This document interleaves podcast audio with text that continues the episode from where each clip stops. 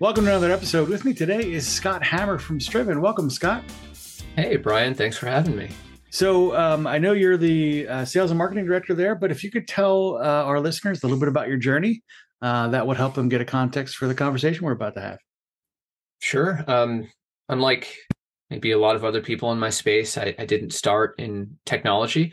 I started in education. So, first 12 years of my career, I taught high school, uh, taught English which was really fun. Um, it, I really enjoyed it. I was good at it, uh, and uh, it, it, it, taught me like, everything I know about being a professional: you know, how to manage other people, how to work with really diverse groups of people, how to get great work out of other people. Uh, and, and though it was a really, I was really passionate about that career. I thought about it and came to a, a, a place where I said, I'm either going to do this for 30 more years or I'm going to see if I can do something else. And the the idea of trying something new, of challenging myself, uh, and in another way, not teaching the same book for the thirteenth year in a row or thirtieth year in a row, uh, w- was really interesting to me. So my father had a, a, PR and advertising agency, and so I'd always been a bit adjacent to that world. So I started a, a new career. Uh, did a had built my portfolio in the last year of teaching uh, I was working with a lot of different companies, writing copy, you know, working as a kind of adjunct to marketing agencies and things like that, seeing if I liked it, and I did. So I uh, applied for a job at at my current company, Miles IT, and uh, started writing copy for about three months. After that time, position opened uh, for a product division that they had that hadn't been launched yet, uh, called now it's called Striven. It wasn't called that back then, but uh, I took uh, that position, and uh, my original title was marketing manager. We had nothing yet, right? No real marketing collateral, um, no full sense of who our target was. Uh, the product itself is an ERP. We had built it to run our own business uh, and and that was the original intent and it still does run our own business but we had this inflection point of well this product is mature and other businesses can benefit from it. So where do we go from here? And how do we go about bringing this product to market? So that was my uh, my first challenge. And that's that was about 4 years ago at this point. So that uh, kind of grown in the marketing realm. Um, at first I was doing for the first year I say I was doing pretty much everything by myself uh, with with a little bit of help and I started hiring people uh, as we started to grow. And um, we had, I think, one salesperson when we started, and then we built up to to three, and then five, and now, as it stands, we have, I think, about ten salespeople. Um, and about five people on the marketing team and a partnership program as well that that I oversee. So it's uh, it's been four years of pretty steady and really interesting growth, both you know, in my own career and in the product itself. So uh, the the the journey sounds sort of epic and legendary, right? It's uh, you know I'm, I'm sure that the teaching informs kind of what you're doing and how you're managing. But one of the things that's really I think interesting um, out of the gate is the kind of green field that you had uh, to work with when it came to figuring out your place in the market. So, how did you? Um, I'm interested in the early days of those conversations where you know you try and get out there, and maybe it was you know not as successful the first couple times. What were the learnings? What was that like? So, understanding our um, how, how we put money into things i think is important. Um, we're a privately held company so you know we, we don't have external stakeholders. Um, we don't raise you know rounds of funding like a lot of other uh, like like a lot of our competitors not all of them but but some of them. And i think that's pretty typical in tech you know you have a new product let's throw just a bunch of money into it hire a ton of people you know just throw everything at the wall see what sticks and then cut back from there. Um, ours is is really different. It was a, a really um, organic process i'd say. So so my first challenge was understanding where to spend money and where not to spend money. You know, when you look into sponsorships, you look into paid advertising, you look into things like Google and paid search, you look at um, other uh,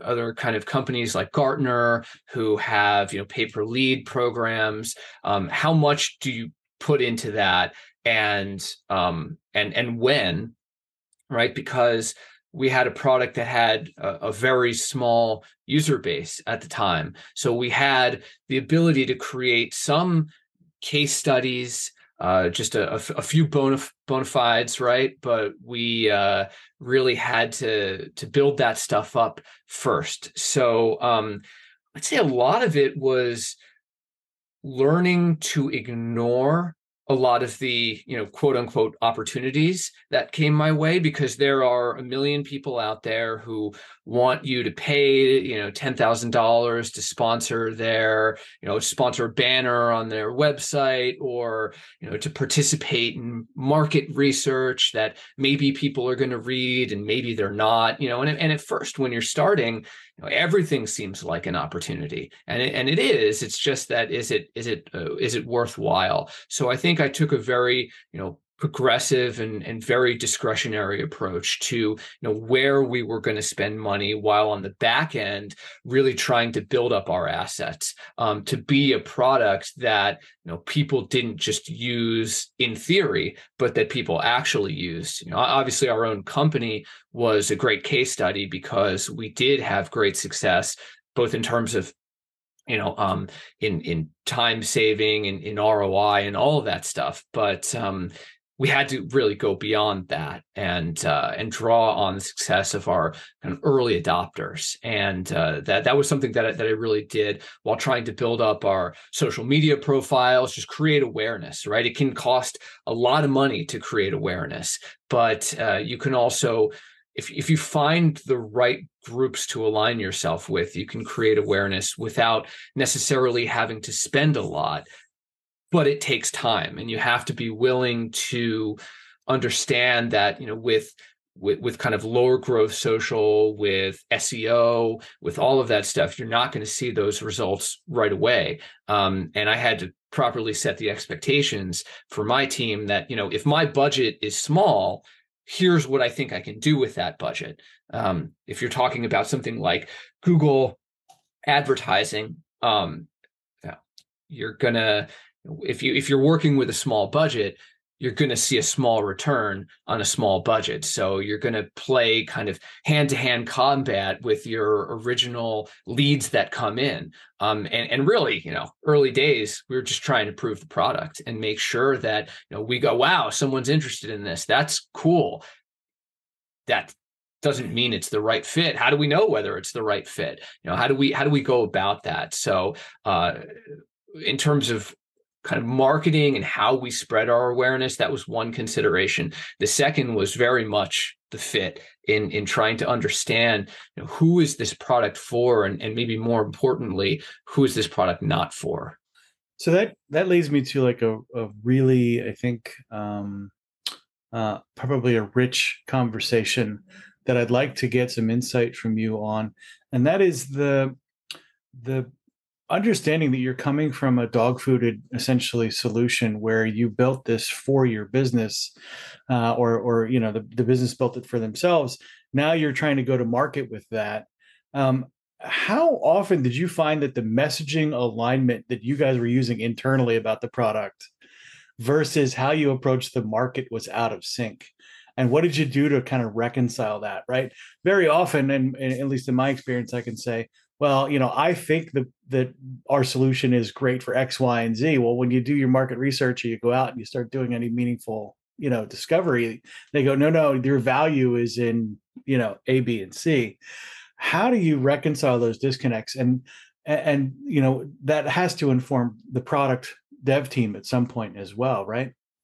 It does. Um, I think one of the things that I've done well is always kept one foot inside of the the product and its use within our company and one foot outside i, I think a lot of people you know on not only in early days especially um, on the on the dev team and you know within within the division itself we're very much two feet in and and seeing it from the perspective of our company and seeing the evolution. I mean, it, when I got there four years ago, we'd already been five years into the development of this product, and the focus had had, had always been on our company. So when I came in, I started looking outside, you know, and looking at the market and looking at, you know, less like, well, what what is the reflection of this product now for our company and how can that translate outside of our company and more toward well what can this be based on what it is now and, and and how can it fit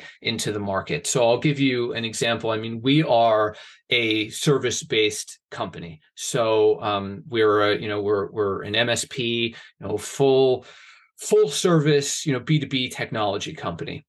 So we do uh, not just managed services but we do um, custom software. We have web and marketing services. You know we can act as a one-stop shop for businesses who are looking to improve their uh, their their technology resources, uh, who are looking to grow, who are looking for responsive, uh, great service. I mean, it's something that we do really well. Uh, so we can and, and, at the same time you know we have employees who are going out in the field. You know we have that kind of professional component but we also have the field service component where we've got people you know on their phones who need to do work and need to you know close out or update a, a ticket or, or something like that. So you know, we knew that we were a really great project based and service based uh, erp that has resonance in the market for sure um, but what you learn really quickly eh, when you when you look at industries and when you look at verticals is that no two businesses within the same industry or vertical do things the same way. Um, and so, you know, our the way we run as an IT company is different than the next person, the next IT company down the street. And that's a, because of our size. It's because of our age, you know, as a company for, you know, almost 27 years and how we've built our own processes. Uh, it's, it's, there's so many factors, you know, it's because of our leadership philosophy and our, our company policies and our belief system. You know, there's just so many things that make us different, um, that, that make every company different and unique. So you have to, when you're looking at the marketplace, you know, you analyze what the needs of the marketplace are, where where they are now, um, where you think they're going, um, and you have to influence uh, development.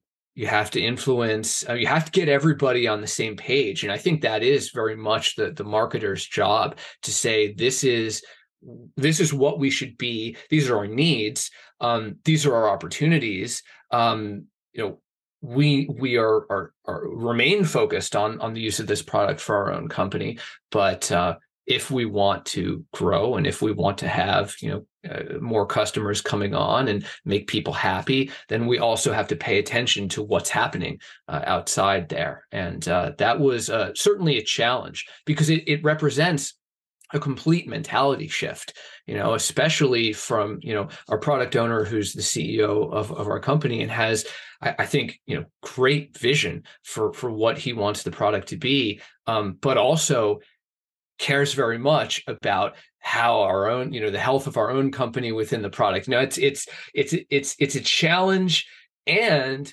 honestly, aside from all that, it's it's what I think keeps us honest. I mean, as users of this product, you know, we it needs to be excellent. I mean, it needs to be excellent to to to not just run our business, but you know, to be able to reflect uh, the capability for other people to run their business on it, and that is the promise of the thing. But um, it, it it really, you know, you have to you have to do that balance, but then you also have to make sure that there's uh, enough alignment as well. It's challenging for sure. Right. I mean, and and playing the bridge there it's interesting right because you have there's two bridges in the in the product space right there's the bridge to your current customers and the bridge to your potential customers right and so you represent essentially the future of the product and the current customers represent you know the the lifetime value and that kind of stuff. So it's a really interesting kind of um, uh, place where you have to sit to kind of manage all of that stuff. As as you've done that um, i think one of the things that um, would be really useful for our listeners is to help understand uh, essentially what makes the product that you're selling hard to market. Like what is the what is the thing that um, really is the challenge in your in your marketing sort of process for what you're doing? Great question. Um, for us, it's the it's the size and it's the fact that we are at heart an industry agnostic product. So, you know, in which direction do you go? You know that starts in development. You know if you if you serve you know manufacturing and supply chain but you also service let's say like field industry you know people who do service and repairs things like that and you also service your your kind of professional services um you know CPA firms, consulting groups, nonprofits, you know, government agencies, things like that. I mean, I'm describing like almost every business there is. And so, you know, which which direction do you develop the product in? And then you know how do you market how do you how do you how do you spend your resources going after those verticals i mean there there are days that i i, I wake up and i look at you know your lawn care software. And i'm like wow sometimes i just really wish that we did that and we did one thing. And i knew everything there is to know about how to you know properly serve the lawn care industry. And that's all i did all day is to is to just make this an absolute best in class product. Um, so the challenge is balancing the the verticals and making sure that we can serve those verticals well and and help those businesses fulfill what their goals are which are you know growth uh you know uh in in terms of in terms of revenue um growing their customer base, uh, efficiency, you know, cutting down costs in terms of you know uh, time wasted on processes, uh, getting that like single version of the truth that an ERP uh, can actually deliver on. So you know making sure that that that that message and the functionality in the product product side resonates with the different industries that we play in. That's really hard you know? So so it comes from from a marketing standpoint well if we're doing blogs on our website who are those blogs for? Well are we writing to about specific industries? Are we keeping things more kind of like higher level? Um, and and i think you know this this is what i've learned. One is that despite everything I just said about a landscaping software, for example, um, we have those businesses coming to us and they say, well, we use you know the top product in the market for landscaping software and it doesn't fulfill our needs. Because it does one thing or a couple things really well but again they've developed these unique processes that take them outside the bounds of what the the kind of software that they're on right now. I need something to help me grow, which is another way of saying I need a kind of customized solution. And that's where we come in because we're able, based on the, the size and versatility of our product, we're able to customize things for people to help them uh, to help them realize the kind of process that they want that that's in their head but that doesn't exist in the kind of more traditional industry software that they're in. Um, so, so we have actually a great opportunity in in doing that. And uh, and the second thing then is that know, I think functionality is sometimes more important than industry. I mean, you you have to show that you can serve an industry, and and I, what I mean by that is you can't just show it on your website. You can't just say it. You have to have customers that have had proven success in your industry, and you have to show that you have the ability to be a game changer. In our case, it's about customization. It's about opportunity for for growth and scale and things like that.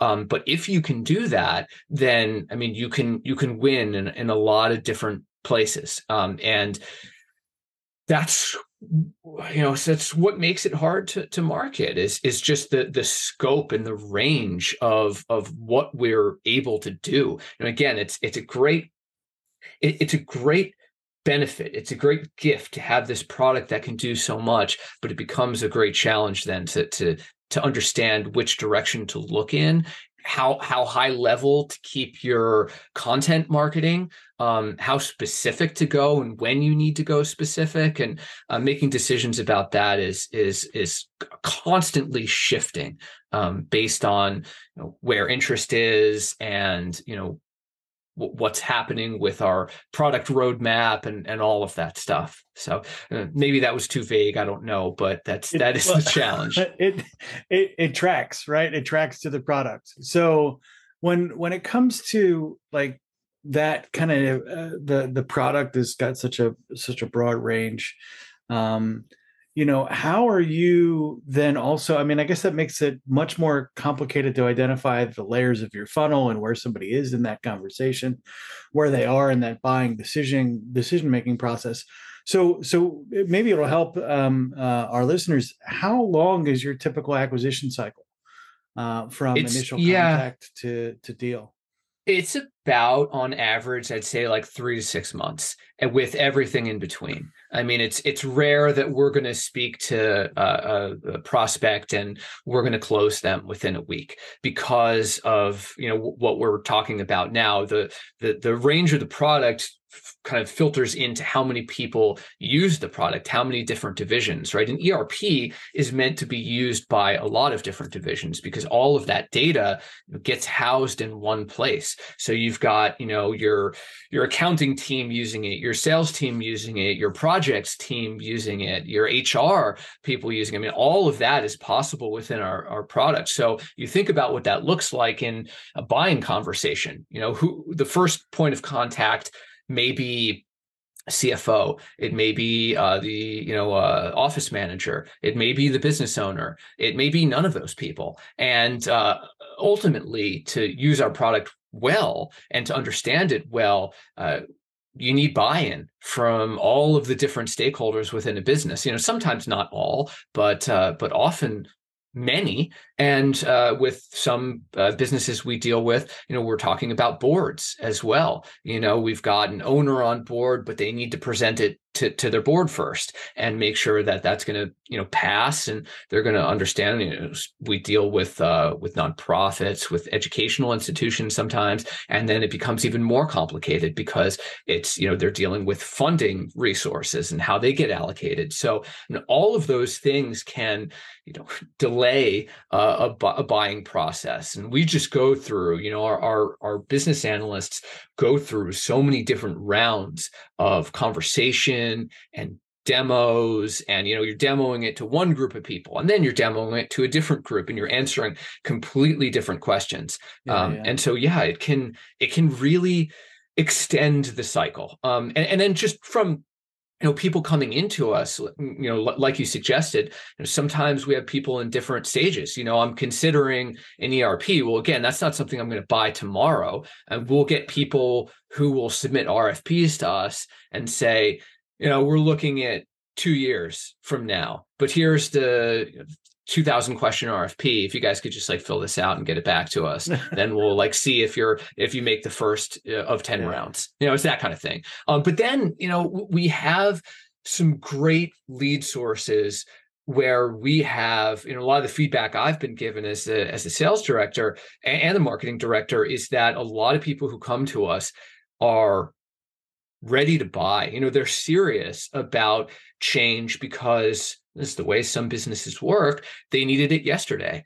One factor may be that the current software they're on is being sunset you know and and they maybe waited a little bit too long and now it's like wow we really need to get on something new sometimes it's um, that their current software has just you know done a major price increase for the third time this year and they feel that they're not able to you know operate on that software uh, for for what the functionality is and sometimes it's you know i'm just i'm fed up with the support I get yeah. at, at my current, you know, with my current software. And um, I just, you know, again, I needed to make a change yesterday. So they come to us, and if we can do, um, you know, a fit quickly enough efficiently enough i mean they're they're ready to go and so you know with with only I'd say about three years on the market in earnest, we've been able to grow pretty steadily because of how responsive we are. You know, there's there's two two elements in that dance, right? One, one is the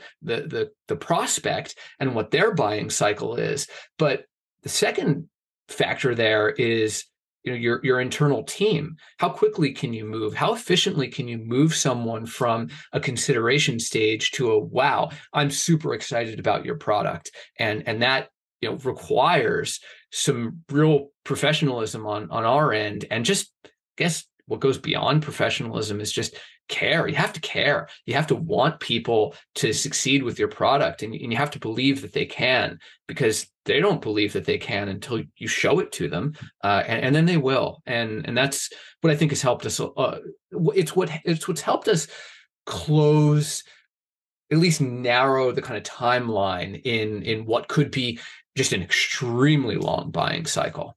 Yeah, absolutely. Well, Scott, as we start to wrap up here today, I want to ask you um, uh, some important questions.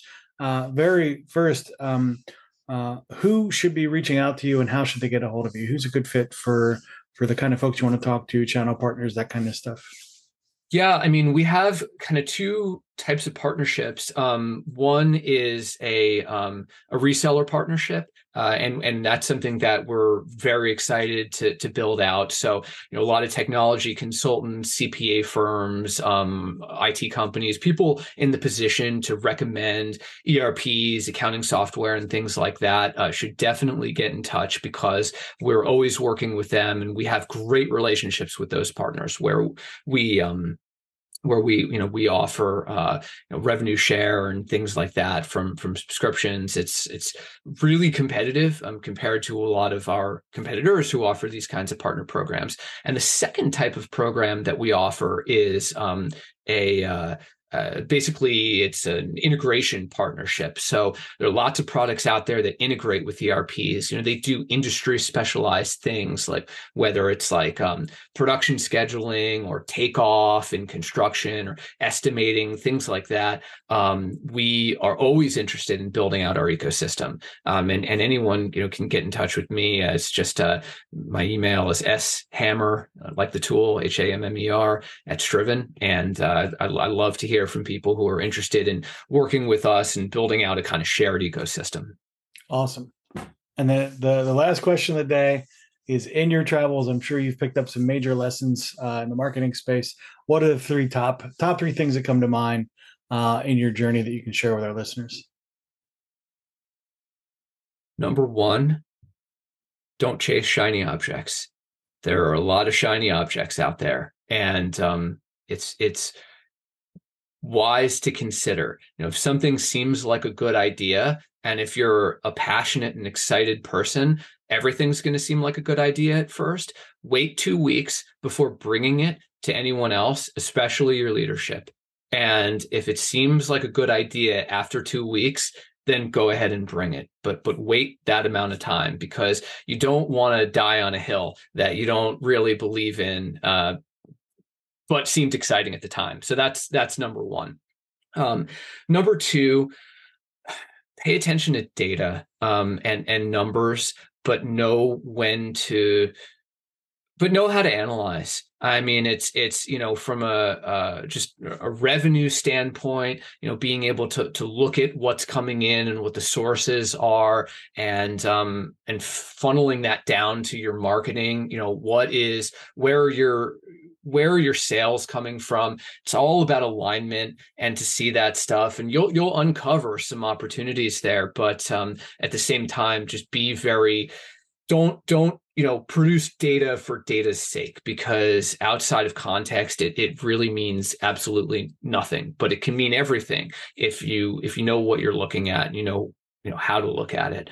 I think number three is um just continue to do what you're passionate about and make sure that your passions align with not only the product or service that you're working on uh, but with the, the company that you're in. You know make sure that uh, that, that you're happy um, and that you're waking up and saying yeah i want to i want to do this. I'm i'm excited about this because i think if if you're not you know there's always something else out there but uh, i've been very fortunate in in being able to do something that you know so that has supported my career growth but that's allowed me to kind of give that back and and, and help grow a, a, product pretty significantly. So it's it's been great um, but that's what i got. Those are my top three Thank you, Scott, so much for your time today. I really appreciate your uh, participation on the show. Um, I can't wait to get this episode out and uh, in front of the folks. So, uh, again, if you have questions for Scott, please reach out by email. Uh, and Scott, I definitely want to hear um, in the next, you know, couple of months uh, what you've learned. You know, additional lessons that come up along the way. Good. Yeah. Thank you so much, Brian. It's been a great conversation. Thanks for listening to this episode of The Consulting Trap. If you have suggestions for future episodes or would like to be a guest on our show, please send me an email at brian at podcastchef.com. That's B R I A N at P O D C A S T C H E F dot com. Before we go, we'd like to thank the sponsor of our show, Podcast Chef. Podcast Chef helps turn ordinary podcasting into a revenue generating lead magnet for your consulting business. Our Podcasting Done For You service takes away the headache of starting up and running your own podcast. Reach out now to take advantage of our 30 day money back guarantee. Visit us at podcastchef.com to find out how our team of experts can help you leverage podcasting to take your business to the next level.